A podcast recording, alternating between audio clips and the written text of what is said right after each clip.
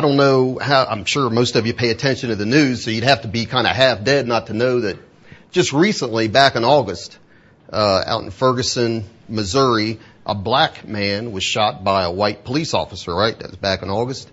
And immediately after that all happened, you know, what was the scene you see in the news every night? You got riots, looting, property destruction.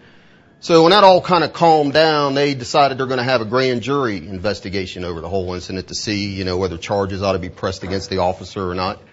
And they kind of let it be known that this isn't something that's going to be over with in a matter of weeks, this grand jury investigation. It is going to be more like a matter of months. They're going to be real thorough about it and all that. But you know, you hear the initial reports of what happened, and then all of a sudden, reports start coming out in the news as this investigation's going on. You have eyewitness testimony, forensic evidence, the policeman's account. So the government officials, they're knowing all this. And, you know, before it's announced to the public, I'd say they had a pretty good idea of which way this verdict was going to go. So they knew what was coming. They knew what was coming on that verdict. And they had months to prepare for it, for a likely reaction. So they had time to get ready. They had reason to get ready because they'd already seen what happened, right? And they had the resources to be ready when that announcement was made for that day. So they knew it would come. There's no doubt about it. The only thing they didn't know was they didn't know the exact day that that announcement was going to come, right? So it did come, and that was about three months after that. Just not too many weeks past here, it came. And guess what? They weren't ready, apparently because the city wasn't protected on the, the time that announcement was made. So you've got buildings destroyed, people that have businesses they've owned destroyed, looting took place again, widespread fire and destruction. So I'll just raise the question, isn't three months enough time to prepare?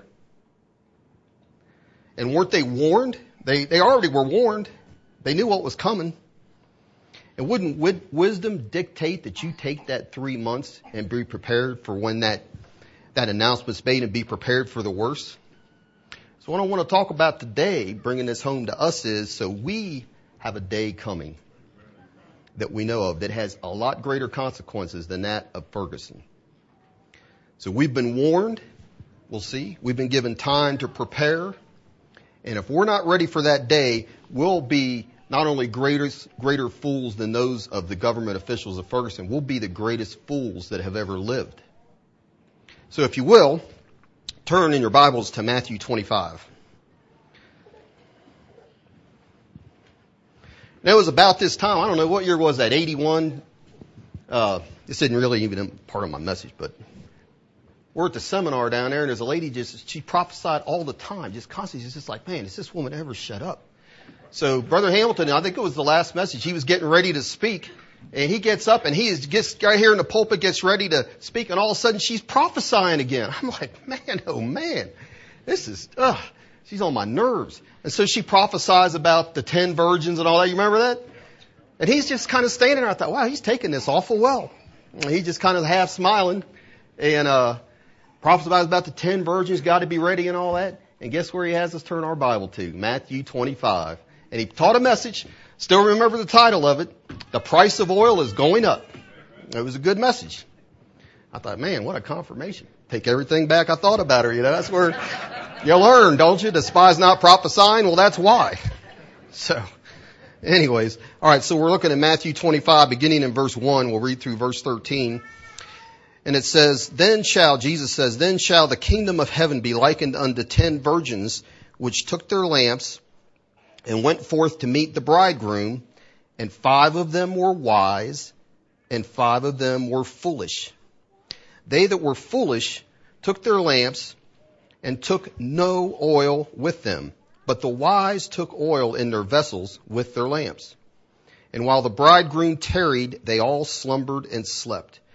And at midnight there was a cry made, Behold, the bridegroom cometh, go you out to meet him. Then all those virgins arose and trimmed their lamps. And the foolish said unto the wise, Give us of your oil, for our lamps are gone out. But the wise answered and said, Not so, lest there not be enough for us and you. But go ye rather to them that sell and buy for yourselves. And while they went to buy, the bridegroom came, and they that were ready went in with him to the marriage, and the door was shut. Afterward came also the other virgins saying, Lord, Lord, open to us. But he answered and said, Truly or verily, I say unto you, I know you not. Watch therefore, for you know neither the day nor the hour wherein the Son of Man cometh. Now, in this particular parable, I think the context is important because this parable is not just given in isolation. So it's given in a context. It's part of a, a discourse. Jesus gives several, I believe it's five discourses in Matthew. This is one of them, and it's Matthew chapters 24 and 25. And it's commonly known as the Olivet Discourse. And in this, he speaks about the end times. So I kind of want to look a little bit at 24 coming into this because it'll help us kind of get our bearings a little straighter, a little better, I think. So you look at 24 3, and the disciples come and ask him a question, he pointed out the temples, temple, and said, one day, you know, there's not going to be one stone standing upon another. And so in verse 3, the disciples, he sat down on the Mount of Olives, and the disciples came unto him privately, saying, Tell us, they ask him three things. When shall these things be? What shall be the sign of thy coming? And when will the end of the world came, come? That'd be kind of nice to know, wouldn't it? Hear it from the, the mouth of Jesus. So how does he answer him though? He answers in pretty broad terms, I would say, right? He gives a broad outline of the end time events. So he says, first of all, going through there, there's going to be false Christ. He says that many times through here. False Christ. There will be wars and rumors of wars. He tells them there'll be famines, pestilence, earthquakes all over the earth, betrayal, persecution, falling away from the faith. And guess what? We've seen all of that, haven't we? One degree or another. And so he says that's not the end. But what does he say down in verse 8? He says, all these are what? That's just the beginning of sorrows. And he goes on down in verse 14 and says, This gospel of the kingdom shall be preached in all the world for a witness unto all nation. And he says, And then the end shall come. Hmm. So the end's coming, and what does he say in the next verse? What's going to happen? When you therefore, that therefore is pointing back to what he just said, when the end's coming, shall see the abomination of desolation spoken of by Daniel the prophet stand in the holy place. Whoso readeth, let him understand. He's saying that's a big sign right there, the Antichrist in the temple, right? Now, Paul spoke of that event. I don't believe it's happened yet. There's a lot of people think it's already happened. But let's turn over, if you don't mind. Put something there, a ribbon or pen, and keep it there in Matthew 25. We'll be going to a few places, not a lot tonight, but that way you can get back to it quickly. But turn over to 2 Thessalonians 2. I was not, I was just going to quote this, but I kind of want to let us see it. 2 Thessalonians 2, beginning in verse 2. So these people in Thessalonica were getting upset, thinking they'd missed the day of the Lord, and Paul's telling them in verse 2 of 2 Thessalonians 2 that don't be soon shaken in mind or be troubled, not by a spirit, nor by word, neither by letter as from us, as that that day of Christ is at hand. And here's a warning to us. He says, let no man deceive you by any means. And Jesus said that quite a bit about the false prophets. As he goes on to say, for that day shall not come except there come a falling away first. And that man of sin be revealed, the son of perdition, who opposes and exalts himself above all that is called God or that is worshipped, so that he as God sits in the temple of God, showing himself that he is God. Remember ye not that when I was yet with you, I told you those things? And know you, and now you know that, that withholdeth that he might be revealed in his time. For the mystery of iniquity does already work, only he who now prevents will prevent until he be taken out of the way. And then shall that wicked be revealed, whom the Lord shall consume with the spirit of his mouth, and shall destroy with the brightness of his coming. Even him whose coming is after the working of Satan with all power and signs and lying wonders. And we haven't seen that yet. And with all deceivableness of unrighteousness in them that perished. And here's one thing I think we need to listen to tonight. Why do those people perish? Because they received not the love of the truth. Not because they didn't have their end time events calendar correctly marked. that they might be saved. Because here's the thing, look at verse 11, it says, and for this cause God shall send them what? And I'll tell you what, I don't care how many Left Behind series books you've read, if God sends you a strong delusion because you're a living in sin, you're not going to get undiluted. You will be diluted. And that's what we need to remember. That they should what? Believe a lie. And this is a rough verse, verse 12. It should put the fear of God. It always has me when I've read it, that they all might be damned who believe not the truth, but had pleasure in unrighteousness. That's, that's two solemn verses there, I think, at the end of that, right? You're going to be deceived. You can think you know it all, and you may know it with your head, but you're going to get deceived if you're not living for the truth and walking with the Lord. So let's go back to Matthew. So let me ask you, do you think what we just read there has happened? That man's been revealed and we've seen this? I don't think so. I don't. And do you think you know who the Antichrist is? I don't. I have no clue. So after the Antichrist, he goes on to say, Jesus does in Matthew 24, that the great tribulation will occur. So look what it says in verse 21. So, so then shall great tribulation such as has not been since the beginning of the world to this time, no, nor ever shall be. And except those days should be shortened, there should no flesh be saved, but for the elect's sake, those days shall be shortened. And after the tribulation, guess what happens next? Like I said, it's a broad outline. The Lord is going to come back for all on this earth to see him visibly. Verses 29 to 31. Immediately after the tribulation, so we know it's after that tribulation, of those days shall the sun be darkened, the moon shall not give her light, the stars shall fall from heaven, and the powers of heaven, the heavens shall be shaken, and then shall appear the sign of the Son of Man in heaven, and then shall all the tribes of the earth mourn, and they shall see the Son of Man coming in the clouds of heaven with power and great glory. And he shall send his angels with a great sound of a trumpet, and they shall gather together his elect from the four winds, from one end of heaven to the other. So in everything we just read there in that outline, that's from the, the time we're at now, clear to when he comes back. Did Jesus give any dates? He didn't give any dates, did it? Did he say how to narrow everything down to the month, the date, the year? But I'll tell you, every generation since the church, this is no kidding, every generation has thought they were the end time generation. So the Antichrist has been Caesar, he's been the Pope, he's been Hitler, he's been President Obama, and name your man. And some of those, I believe, were types of the Antichrist. But what, what I want us to see is what's Jesus' emphasis for the rest of this chapter 24. So does he go on to say, hey, I gave you a broad outline, now I want you all to fill it in. You know, I want you to study all the prophecies so you can get all these events precisely figured out. Wait, spend all your time doing that. Don't spend your time praying. You know, read, like I said, read the Left Behind series. Look for the blood moons in the sky. That, that's the answer to the end times. Or be like William Miller. Y'all are like, William Miller? Where'd you pull that guy from? Well, listen, depends on when you lived. There was a guy named William Miller. He founded a group known as the Millerites, and they've since become the Seventh day Adventists.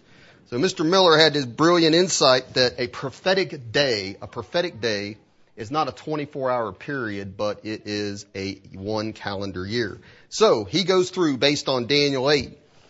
And he says, well, since Daniel, when it talks about the decree for the temple to be, be rebuilt in 457 BC, there are 2,300 days, or in his estimation, 2,300 years until Jesus will come back.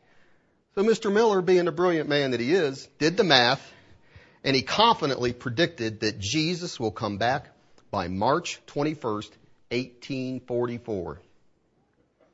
So thousands of Millerites that followed this man, they waited, and many literally sold everything they had. Because how could our leader be wrong? And guess what? March 21st, 1844 came and went like a normal day. Now you'll laugh at this because that day became known as the Great Disappointment. That's what it was called.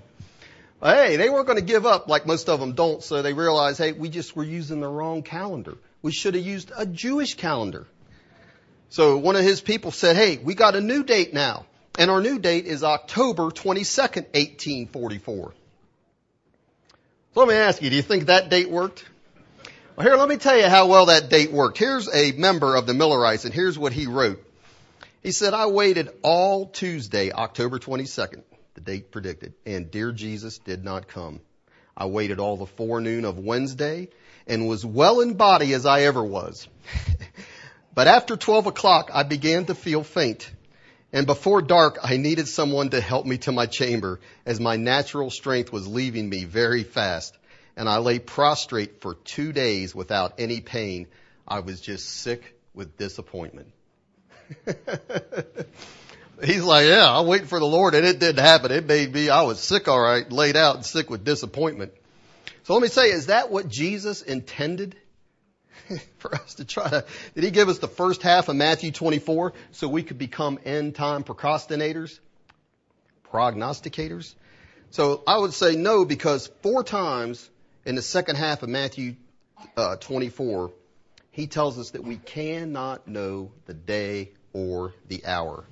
So you look in verse 36, Matthew 24, he says, but of that day and hour knoweth no man. No, not the angels of heaven, but my Father only. Verse 42, watch ye therefore, for you know not the hour your Lord does come. Verse 44, therefore be you also ready, for in such an hour as you think not, the Son of Man cometh. In verse 50, the Lord of that servant shall come in a day when he looks not for him, and in an hour that he is not aware of. So let me ask you, since we can't, would you think now we can know the day or the hour? I mean, that's all the guy had to do, Mr. Miller, was read his Bible. Not really that complicated. So what should our attitude be? He tells us all about these end times events. What should our attitude be? We'll look in verses 42 to 44 in chapter 24. It says this. Jesus says, watch ye therefore, watch, for you know not what hour your Lord does come. But know this, that if the good man of the house had known in what watch the thief would come, he would have watched and would not have allowed his house to be broken up because they would dig into houses, thieves would. Verse 44, therefore, he says it again, be ye also ready. For in such an hour as you think not, the Son of Man will come. So the question then becomes, what does it mean to watch and be ready? And the second question would be, are you doing it? Or am I doing it? Not, the question shouldn't be, what do these blood moons mean? That's what everybody's asking. At prison, that's like the topic of the day. Because we're going to see that not everyone that calls himself a Christian is going to be ready. Calls himself a believer. So, there's three scenarios that are painted here in Matthew 24 and 25. So in verses 37 to 39, we have those that they don't believe he's coming at all. Unexpected. Look, look here in verses 37 to 39 of what we just read. But as in the days of Noah were, so shall also the coming of the Son of Man be. For as in, in, for as in the days that were before the flood, they were eating, drinking, marrying, and given in marriage until the day that Noah entered the ark verse 39, and they knew not they didn't believe it and they didn't know it and they weren't expecting it until the flood came and took them all away. So also shall the coming of the Son of Man be. And then there's those though that it talks about that they believe he's coming back, but they think it's going to be a while before he comes back. And that's in verse 48. But it, but and if that evil servant shall say in his heart, my Lord delays his coming so he thinks he's going to delay himself, and he acts accordingly. But look what it says down in verse 50. Thinks he's going to delay, but he finds out differently. And the Lord of that servant shall come in a day when he looks not for him, and in an hour that he is not aware of. So he's surprised by his soon return in that case, right?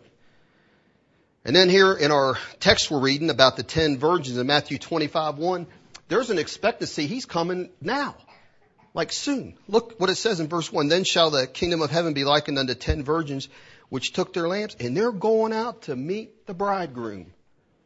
Aren't they? Well, look down in verse 5. So they're expecting him, just the opposite of the other one, but he's coming later.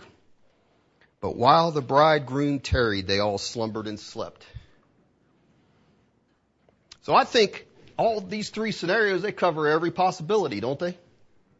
So they cover the clueless, which is the world. They're clueless about the Lord's coming. They don't care. They don't believe it. And then there's those that believe he's going to be gone a while. And there's those that believe he's coming real soon. And so what category would you say we fall into? I think the virgins. At least it used to be that way. And I think we expected the soon return of the Lord. You were constantly hearing it because of the violence, the evil, the violence, the divorce, the homosexual, homosexuality that you see. And then Israel returning as a nation caused a lot of people to expect that all this was going to happen. All these judgments, the tribulation, you have books written, the vision, and other things. And I can remember I heard a tape, early 80s, might have been 1980, Hobart Freeman taught. Now, Dr. Freeman wasn't going to predict, he knew that much, and I heard him teach many times you can't predict the day, the hour. But he kind of predicted the decade. Because he taught a message called Faith for the 80s. And basically, he taught this in 1980. In his mind, as bad as this world was from how he grew up, he's thinking, he said, we can't, we're not going to go see the 90s. And you need to have the, faith in the 80s to endure the tribulation that's coming on this earth. And I would hear things like that, and it would affect the way I would plan my future, so to speak. Because I'm thinking, man, what's the point of this? Because the Lord's going to be back before 1990. I'm not going to get too involved in some different things, right? And so what? Here we are now. It's 2014, and that was taught in. Two, That's been 34 years since that was taught. And guess what? It hadn't happened. Now, I'm not saying we're not in the end times. Hear what I'm saying? But he never thought we'd see today and have a meeting like we're having today. No way. That's that's what he basically said. But listen, 34 years in God's sight is nothing, isn't it? And I'll tell you what. So he would always talk about that clock's just right there going to strike midnight. And you don't have time. He used to say, you don't have time to da da da. You've got to just believe this word. Well, we do have time, don't we? And we still should always be checking out what we hear, regardless. Because Jesus countless is telling us, do not be deceived by false prophets. You always got time to check out what's being said. Don't we? We do. So it could be one year. It could be five years. I don't know. It could be ten years. Because God's controlling that clock, isn't He? He could do it in a year. He could do it in six months. Or he could let it go on to where all us old people die out and it's the younger generation that sees the rapture. Right? It could be. I don't know. Because all I know is from Dr. Freeman right on down through church history, everybody's had it figured out and everybody's been wrong. Right?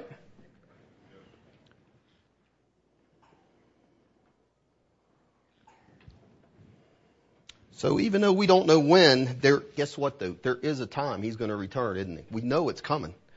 And time for preparation is running out. Because if nothing else, you don't know that you won't die tonight. You don't. If you think you won't, you need to read James.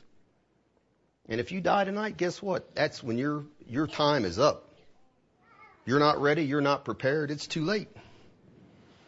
So the parables in that we've just looked at, some in Matthew 24 and Matthew 25, are what are known as judgment parables. They're warnings about how believers are going to be judged on that great day of judgment.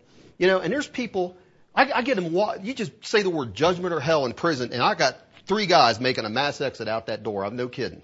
There's people that don't, and I know people like this, they don't want to hear about hell or judgment or they're going to be judged by God by their works. They want everybody to just hold hands and hey, let's just all get along and enjoy our fellowship and all that. But the truth of the matter is there is gonna be a day of judgment. God through the Lord Jesus Christ, He's gonna, it says, judge the world in righteousness. And you know what we're gonna be judged by? You're not saved by your works. We know that, right? But He's gonna judge us by our works. Because that's going to show if our salvation was genuine or not. According to our fruit.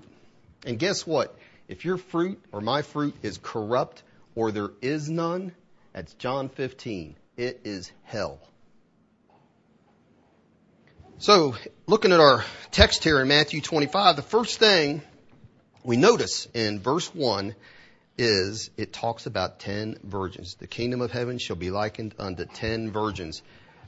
And these virgins, they had almost everything in common. Probably not the first time you've heard that. So they're all virgins. They all have lamps. They're all going forth to meet the bridegroom, and they all slept. In fact, there's only one thing according to this parable. Now, they, I don't know whether they were all nice looking or what, but according to this parable, there's only one difference between them, right? Five took extra oil, and five did not. So that extra oil is the difference between being a foolish virgin and a wise virgin. It's the difference between being wise, prudent, sensible, someone with insight and wisdom. That's what that word wise means. The difference between that and being foolish, or the word could be translated stupid, or a moron. Because that's what the Greek word is. Moros. That's where we get our word moron. And listen, that's a bad word. You don't want to use that if you're in traffic call somebody a moron, right? So God can call people morons, right?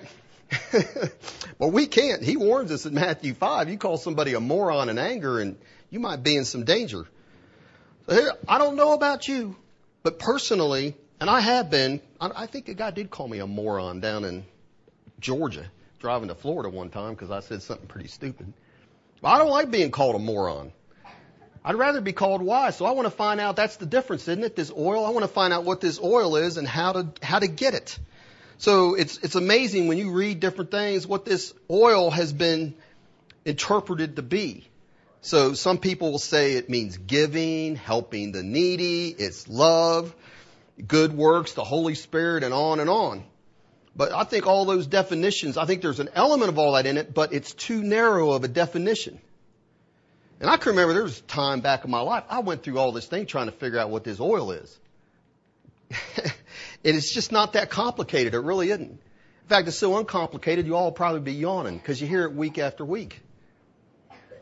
But look, you're in Matthew 25. Look over here. I don't think it's that hard to figure out. Look in chapter 24, verses 45 to 46. Look what it says here. So we're talking about wise and foolish. Who then is a faithful and wise servant, whom his Lord has made ruler over his household to give them meat in due season. Blessed is that servant whom his Lord, when he shall come and find so doing. So what's the wise servant doing? He's doing his master's will. He's doing the instructions that he was left with when the guy left, right? He said, I want you to take care of the household and feed it. And that's what he does. He does it when the Lord returns. He finds him doing his will, doesn't he? And he was doing it the whole time he was gone. Because the evil servant, or the foolish one, doesn't call him foolish, but says he's evil, did what? Ah, he's going to be a long ways off. I'm, this is party time for me. And I'm going to start abusing people. But the one, the wise one, is doing what? He's doing the Lord's will. And could someone tell me where else in Matthew we, it talks about the wise and the foolish? Y'all, well, you should be every hand in this church ought to be up. Well, let's go back to the Sermon on the Mount, Matthew chapter 7. This will clearly show us what this oil is all about. So I want to pick it up in verse 18 because I want to see it, fruit is important. It really is. Verse 18, Matthew 7, a good tree cannot bring forth evil fruit. That means cannot. It's impossible for a good tree to bring forth evil fruit. Neither can a corrupt tree bring forth good fruit. Every tree that bringeth not forth good fruit is hewn down and what? Cast into the fire. Wherefore by their fruits you shall know them. Verse 21, not everyone that says unto me, Lord, Lord, shall enter into the kingdom of heaven, but who? He that does the will of my Father which is in heaven. That will get you in. Many, not just some, many will say to me in that day, that's the day we're talking about, Lord, Lord, didn't we just read that? Have we not prophesied in thy name, and in thy name cast out devils, and in thy name done many wonderful works? And then I will profess unto them just what he said to the foolish virgins. I never knew you. Depart from me, ye that work iniquity. So here, verse 24, therefore, he says, verse 24, whoso heareth these sayings of mine and does them, I will liken him unto who? A wise man. So what? Hmm. Which built his house upon a rock, the rain descended, the floods came, the winds blew and beat upon that house, and it fell not, for it was founded upon a rock. And everyone that hears these sayings of mine and does them not shall be likened unto a moron, a foolish man, a stupid man. That's what that word means, which built his house upon the sand. The rains descended, the floods came, and the winds blew and beat upon that house, and it fell, and great was the fall of it. So we just read it. What's the difference between the wise and foolish?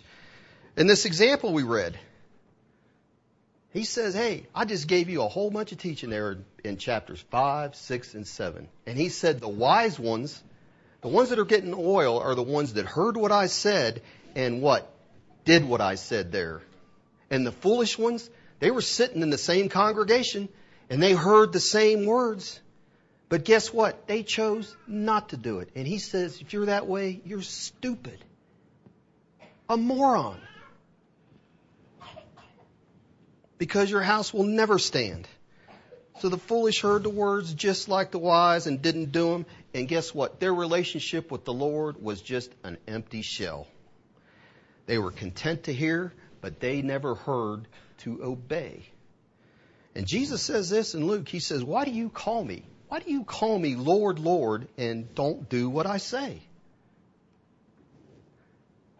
Do not do the things what I say. So I believe clearly that the oil is the heard and obeyed words of Jesus. That's how you get your oil. It's doing the will of God. It's loving your enemies. And listen, that's a whole lot easier said than done, believe me, right? Because a lot of times we're just hanging around church people in here. But you get out there and you get around your enemies and you really, I mean, I ran into some last night. And it's really hard for your flesh to want to pray for them, to do good, to not be smart when you know you're right. It really is. Do good to them, praying for them, turning the other cheek. What about, you know, I don't want to teach the sermon on that's not my point, but praying in secret. How much do we do that? Prayer, that's, I don't even have to ask. I know prayer is a problem in any, anywhere you go. It is. But Jesus says, hey, he talks about going and praying to your Father, tells you how to do it. The model prayer. Use this pattern. Do we do that? Spend time with him every day fasting in secret, giving in secret. We've heard it, but are we doing it? Not lusting after women in your heart through pornography, movies, your thought life.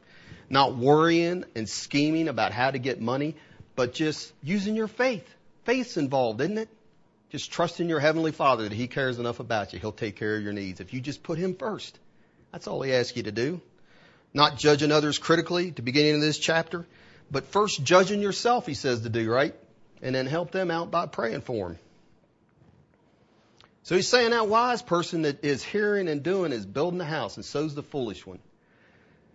But building a house implies what? You ever seen one go up in a day? I don't even think the Jehovah's Witness can build one of their little things in a day. Takes them a couple days, right? So it implies what? It implies time. Doesn't it? an interval of time between the start and finish. So there's a period of time between when those virgins go forth to meet the bridegroom, isn't there? And it says he tarries. And there's an interval of time between that and when he comes. And that's the time we are, we're supposed to be buying our oil. That's the time he's given us. So if you don't mind turning to this too, and we'll be going back to Matthew 25. I think this is a familiar verse, but I kind of want us to look at it. Uh, Proverbs 23, 23. So we're talking about we need to buy oil, and now's the time to buy it because there's going to come a time when it's too late. So look in Proverbs 23, 23. This is, this is one of those great verses, I think. I really like it. Proverbs 23:23 it says, "Buy the truth and what?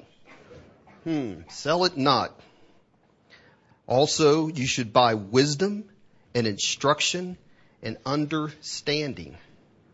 Well, how do you buy truth and wisdom and understanding and instruction? Well, when you buy something, what happens? It, it becomes yours, doesn't it? And once something becomes yours, once that truth becomes yours, you can't get talked out of it, can you? You shouldn't be able to. So when you say that man is a man of wisdom, how did he get that wisdom? He got, he bought instruction and then the wisdom and how to apply it. And that gave him understanding. And once you get to that point, hey, when you've got it in you, it's like Dr. Freeman used to say, I got my lunch with me. And you could tell me it's no good and I haven't eaten it yet. I might believe you and I might even give it to you or throw it in the trash. If I had that lunch with me and I've eaten it, I understood it, I've experienced it, it's too late. I know it was good. You could tell me it was lousy all you want to, right? I've experienced it. And that's what he means by buy the truth. You've got to hear it and you've got to act on it. And then it becomes yours. And it's not a matter, you can't sell it. It's not for sale. So that's why, go, let's go back there to Matthew 25. That's why we have here in Matthew 25 in verse 8, and it says, And the foolish said unto the wise, Give us of your oil, for our lamps are gone out. But the wise answer says, Not so, lest there not be enough for us and you, but go you rather to them that sell and buy for yourselves. They weren't being selfish. They really weren't. But buying the truth and wisdom and understanding, there's only one way to get it, and that's time and personal experience. That's the only way you're going to get it. Because guess what? We need to all be getting it for ourselves. We got people here that you can go ask questions for. You got friends you can talk with. You can fellowship and have a good time. But I'm going to tell you on that day of judgment, you're going to either have your own oil or you'll have none. You're not going to have somebody else's. And I like this quote of this man I read, Frederick Bruner. He says this, on the day of judgment, we cannot depend on others. It is terrifyingly individual. Man, that's something to think about there. So the question is, who can buy oil? Who can buy this oil? I would say anyone can, can't they? You got a job? But man, you can be an oil man. You could be rich in oil spiritually, right? So listen, if y'all paid attention, give me, give me a verse that would tell you that. You're going to make Jeff mad if y'all don't, somebody doesn't. Isaiah 55, right? You just heard it last week. One, Ho, everyone that thirsts, come ye to the waters, and he that has no money, come ye, buy and eat. Yea, come buy wine and milk without money and without price. And you get all you want without money and without price. There's the invitation. A gluttonous oil man. That's what we can be. But here's the, here's the deal with this though. It's a limited time offer. It really is. It's not like, you know, these Oriental rug companies that advertise on the radio.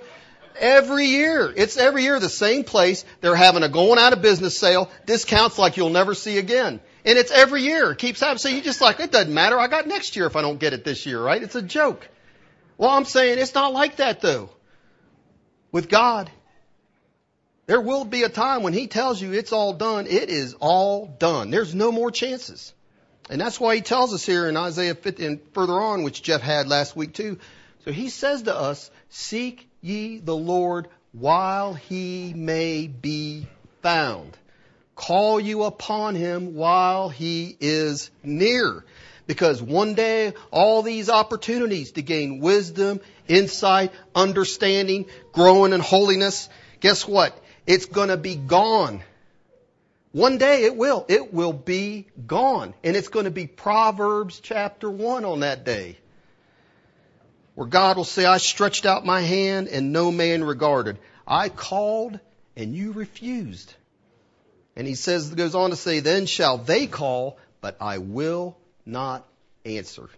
They shall seek me early and they will not find me. Now, I never heard that growing up. I thought I would have thought that was unchristian, but that's what the Bible says. And that's what we're seeing going to see tonight. That's not just Old Testament Proverbs, that's New Testament, Matthew 25. And what we really need to see is God is putting opportunities in front of every one of us every day to buy oil. Every day. We just don't like them. We don't. We like to quote the verses, the steps of a good man are ordered by the Lord, don't we? All things work together for good. But we don't like those things that he's talking about there necessarily. So we don't like that guy that irritates us. Or the people that treat us unjustly. The ones we have to deal with, right? We don't like this healing trial I'm in. We, we want to get rid of them. And we don't always respond to these people. Like I said, it's easier said than done to love your enemies. And we don't always respond to them in a Christian manner, do we? What we need to see is that is God's program to give us oil. Think about that next time this guy's cutting you off in traffic. That's my oil right there. I don't want to lose it. Right? So listen, I want to be with the group in verse 10. What does it say there in verse 10? And while they went to buy, the bridegroom came, and they that were what? Ready went in with him to the marriage, and the door was shut. The Greek literally says the ready ones. That's what I want to be. One of the ready ones. And here's the thing. We got to get back to that. It takes time to get ready.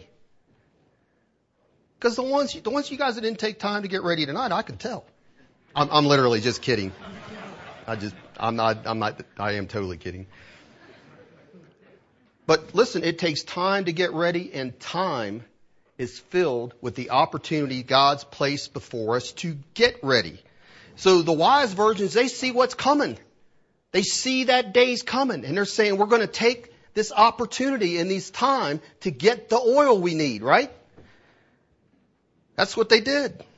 They didn't want to miss the Lord. And I really wanted to go off on a tangent on this, on the difference between the ones he said, I never knew you.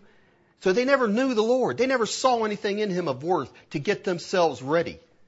That's the problem. I never knew you. A total empty shell. Versus these people here, they had to see something in the Lord Jesus Christ. A beauty of holiness, something they desire that is saying, man, I want to make the most of every opportunity I have so that I can see Him and behold Him. And the ones that don't really know who He is and don't care, have never seen Him for who He is, they don't care. What's the big deal? I'll go through the motions. But turn over to Revelation 19, if you would. This will be the last place we'll turn. No, I got one other one, but Revelation 19 for now. So we're saying, hey, it's going to be a glorious day. Revelation 19 verses 6 to 9.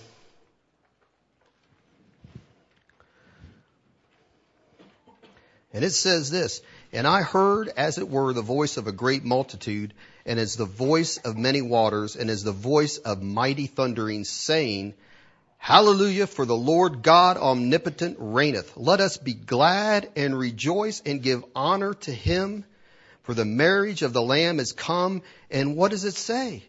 His wife has done what? She's one of the ready ones. She made herself ready. And to her was granted that she should be arrayed in fine linen, clean and white, for the fine linen is the righteousness of the saints. And he says unto me, Right, blessed are they which are called unto the marriage supper of the Lamb. And he saith unto me, These are the true sayings of God. You know, it's easy to skip right past that verse 6 that we started with. Voice of a great multitude and a voice of many waters and mighty thunderings. That means there's going to be so many people there giving praise to God that they're part of that bride. And have you ever been in a crowd at a ball game or just wherever where everybody is excited and their voice is raised and your voice is raised with them? I mean, there is nothing like that, is there? And that's what he's, that's the scene he's describing here. And they're praising God. Even though they made themselves ready, they know it was strictly by His grace they were able to do it, right? but we still have the responsibility. You see it both here in this verse. God's omnipotence and our responsibility to make ourselves ready. So back to Matthew 25. if you would. They went into the marriage feast. We just read that, verse 10. They were ready, went in with him to the marriage feast, and the door was shut. There was a sound. So a joyful sound to the ready ones, but it was a terrifying sound to the others. And what was that sound? The sound of a door shutting. The heavy thud of a door shutting and the lock clicking. There it stands shut, and on that other side, you can hear the joy and the laughter of those people. And look what it says in verse 11. The door was shut, and then it says in verse 11, the first word there is afterward. After the bridegroom and the wise virgins walked into the marriage feast. After the door was shut. After the party had began. And so what does afterward mean? It equals too late. And what happens afterwards? There came the other virgins saying, and they're crying out, and I guarantee you it wasn't just, Lord, Lord, open unto us. I mean, there's some distress in their voice, isn't there? Lord, Lord, open unto us. There's got to be a little panic there. Open unto us. We're virgins. We have lamps. We want to enjoy the feast. It's probably what they were crying out. And what does he say to them? Four words we do not want to hear, do we? I know you not. And like I said, that sounds a lot like Matthew 7 we read earlier. I never knew you. Could you imagine you're standing there, you're individually, you had, you sat in this church, we all had the chance we knew to get ready. We've heard enough word, more than enough to be ready, to have the faith to be ready. And he has to point to us and say, depart from me. I never knew you. Ye that work iniquity. So the foolish, they had no oil. They weren't ready. And guess what? They had not been what? Obeying God's word. They were virgins in name only, Christians in name only. They were just part of the crowd, weren't they? Somebody here. So he says five are wise and five are foolish. Does that mean we just divide this church in half and they're, oh, I don't know. But you know what it tells us though? It's more than one, isn't it? It's many. And he says, many will say to me in that day, didn't he? Many times. Lord, Lord. Many will say that. So listen, part of the crowd, just being here, is no safety at all. You're kidding yourself. You think just being in this meeting is safety? Because Matthew 22, what did Jesus say? He told about another parable. The guy went out to bring people into his feast. And the ones that were first bidden, ah, I got too much to, to do. I don't want to come. And it said some of them took his servants and killed them. And it said he went and destroyed their city as a result. Speaking of Israel. But then he said, I, I really just go out in the highways and hedges, just bring them in here. Anybody, just bring them in. It says they went out and they got the good and the bad. And they brought them in until that place was packed. Like here on Sunday. You're looking at this meeting here on Sunday. It's fairly crowded tonight. And the king comes in, it says, packed with guests. Here's what it says in Matthew 22. And when the king came in to see the guests, he saw there a man which had not on a wedding garment. And he said unto him, Friend, how did you get in here not having a wedding garment? And here's what it says He was speechless. He was exposed. Inside, he knew it all. I'm a fraud. Didn't have a, what, what could he say? Is that you? You know you're a fraud. You know you could care less about Jesus Christ or Christianity or obeying His word. And you could be speechless on that day. So let's turn over the last place we'll turn to, and we'll finish up in Matthew 25. You'll turn over to Luke 13.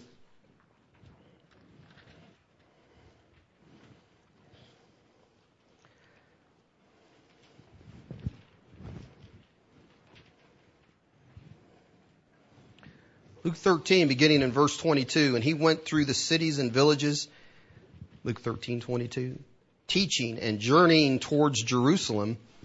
And one of them said to him, Lord, are there few that be saved? We've heard this before. And he said unto them, What? Agonize, strive. Doesn't it sound like from what we've all heard tonight, that's probably going to be worth doing? Strive to enter in at the straight gate. And here's where we got it again. Many, the many I say unto you will seek to enter in and we will not be able. When once the master of the house is risen up and has shut to the door, there's that shut door again and begin to stand without and to knock at that door, Lord, Lord, open unto us. And he'll answer and say unto you, I don't know where you're from. Because he told some of the Jews, you're from beneath and I'm from above. And he says, I don't know where you're from.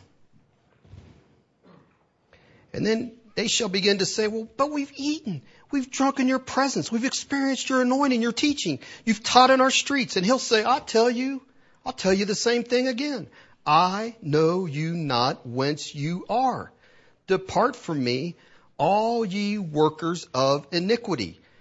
And he says there's going to be weeping and gnashing of teeth when you shall see Abraham and Isaac and Jacob and all the prophets in the kingdom of God and you yourselves thrust out. They shall come from the east, from the west, from the north, from the south, and shall sit down in the kingdom of God. And behold, there are last which shall be first, and there are first which shall be last. And I want to go back to verse 26 there, because this is a judgment. He says, there shall be weeping and gnashing of teeth when you shall see. So these people are cast out of the kingdom.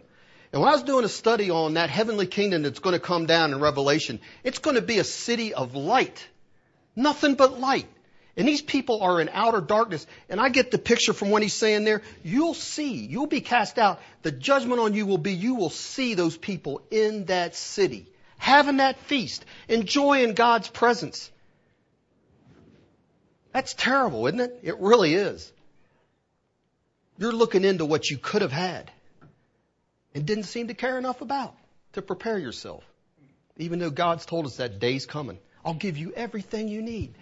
Isaiah 55, come buy, it's free. I'll give you all you need. I'm on your side. Seek me. You'll find me. You'll never find a person that sought the Lord. He turned away. Read Chronicles. So listen, this parable, it's a judgment, it's a stern warning to all of us, isn't it? Prepare when? Down the road? You may never get down the road. It's saying prepare now. Now. So bringing oil means we need to start enduring our trials, learning to love our enemies, praying for others. Our great tribulation is now, isn't it? If we want to make it. So back to Matthew 25. He ends this by saying in verse 13, watch therefore. For you know neither the day nor hour when the Son of Man coming. And so listen, watching, he's talking there doesn't mean you know, y'all got to go home tonight and stand up and you can't go to sleep. Because you'll be like Andy Anderson told me when we went down to Guatemala one time. I said, man, you guys can sleep in this bouncing bus. It's, how do you do that? He goes, well, when I was on guard duty at night, he goes, I just learned how to sleep standing up. So I'm saying you don't have to do that. That's not what he means by watching there. That you can't go to sleep literally because all of the virgins in verse 5 they slept, didn't they? And there's no sin in that. That's not the problem, is it? It really isn't. The foolish were morons because they had no oil. They had no preparation, no obedience. So keep awake or watch means to make the necessary preparations. Hear and do the will of God, which will include praying, being filled with the Spirit, whatever it takes, right? Loving your neighbor. Because as it said, not everyone that says unto me, Lord, will enter the kingdom of heaven, but he that does the will of my Father which is in heaven. And so we know Jesus is coming back, don't we? Just like in Ferguson, we know that day's coming. And if we want to see him, we better be making preparations. We're going to have to give an account for our lives because he's given us time to prepare. All of us, hasn't he? And we just, we don't know how much time we have left. So we need to seek the Lord while he may be found. That means putting him first in everything, obeying him as Lord. Because we don't want to be like those that come to a shut door, do we? Let me just end by saying, look at Noah's day. It talked about Noah's day over in chapter 24. They all mocked him, didn't they? They mocked Noah. But what does it say? We hear faith here a lot. It says, by faith, Noah was moved with fear. Because why? He heard God's word and believed it. He knew that day was coming, right? And so what does it do? We're talking about being prepared. What did Noah do? It says in Hebrews 11, moved with fear, he prepared an ark to the saving of his house. So if you really truly believe God, you will be preparing now like Noah. So there was a long delay for Noah, wasn't there? But every day, you know what it was for Noah? One more log. Just get through this trial today. Take no thought. I'm going to love this God that's given me a hard way to go. I'm going to believe God through this healing trial, right? Because I'm putting oil in my lamp. God is faithful to see me through. Because one day for that world that mocked him, it was Genesis 6:16. And you know what it says in Genesis 6:16? Noah went in that ark and it said God, the Lord, it says, shut him in. The Lord shut the door. And we know from the book of Revelation, when He shuts a door, if He doesn't want it, no man is going to open it, right? And it's like He said many times, what about when that first raindrop hits your head and you get that sick feeling inside? I missed it big time. Because it's no more chances. It's done. Nothing but judgment ahead of me now. And that's what we need to remember, don't we? All of us. Standing in front of a shut door is not what we want, so amen. Well, let's pray. Father, we just thank you, Lord, for this word you've given us. Sometimes, Lord, it's a hard word, uh, but we need these warnings, Lord, and I know that the faithful will heed the warnings. And I just ask that you'll just impress on all of our hearts, Lord, that we'll read your word, we'll hear your word, and that you'll just give us all hearts to obey your word, Lord, that we can be found having oil on that day. And I just ask that you'll do that for all these people here. I just ask you to bless them and be with them. And we just do that in Jesus' name. Amen.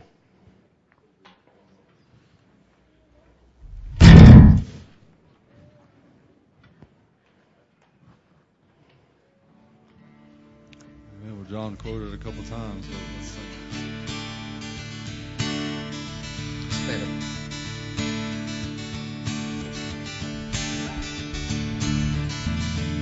Oh, seek ye the Lord while he may be found. Call ye upon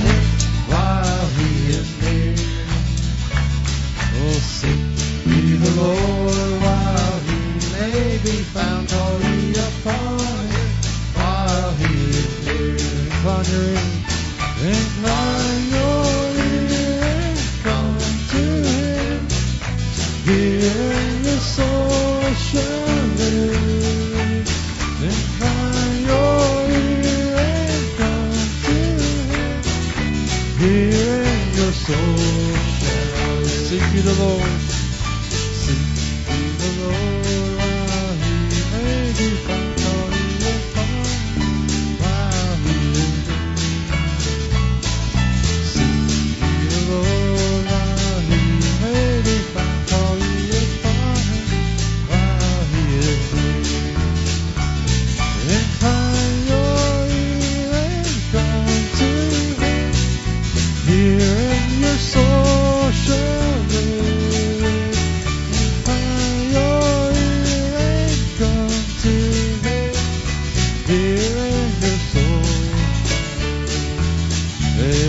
And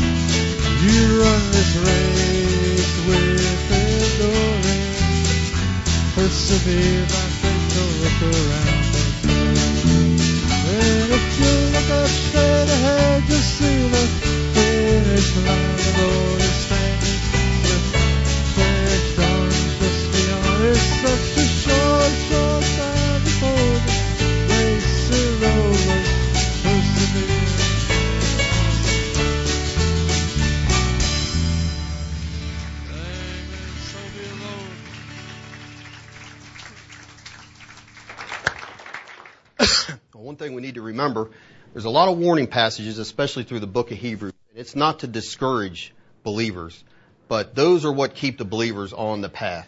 So let's just heed the warning that we received tonight. And God's faithful. He's over abundantly filled with mercy and loving kindness. Wants to see us make it. He really does. Amen. So just shake somebody's hand and you're dismissed. Praise the Lord.